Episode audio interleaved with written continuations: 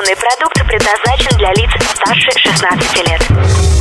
Новое вещание в ритме планеты. Хочу новости. Хочу новости. Новости культуры. Всем привет! В студии Светлана Горлова с кратким обзором новостей шоу-бизнеса.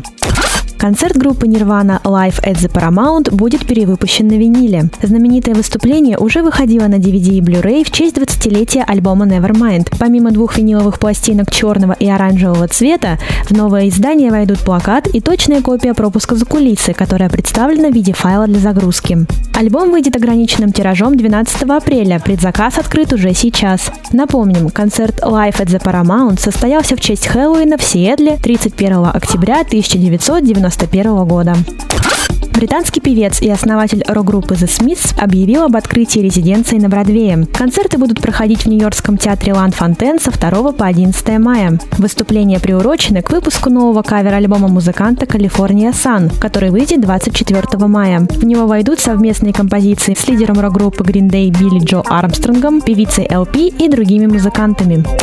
Американская нью-метал группа Лимбиски дала специальный концерт в Лос-Анджелесе. Коллектив выступил в оригинальном составе, а билеты на шоу стоили всего 3 доллара. Такая цена является отсылкой к дебютному альбому музыкантов «3 доллар Bill Yo», вышедшему в 1997 году. Неудивительно, что все билеты были распроданы. Американская певица Кристина Агилера выступит в России в рамках своего тура The X Tour. Выступления пройдут 21 июля в Санкт-Петербурге в Ледовом дворце и 23 июля в Москве в ВТБ-арене направлением. Для певицы The X Tour станет первым европейским турне после 13-летнего перерыва. На концертах поп-звезды прозвучат как самые знаменитые песни, такие как Dirrty, Genie in a Bottle, Ain't No Other Man и Fighter, так и синглы с нового альбома Liberation.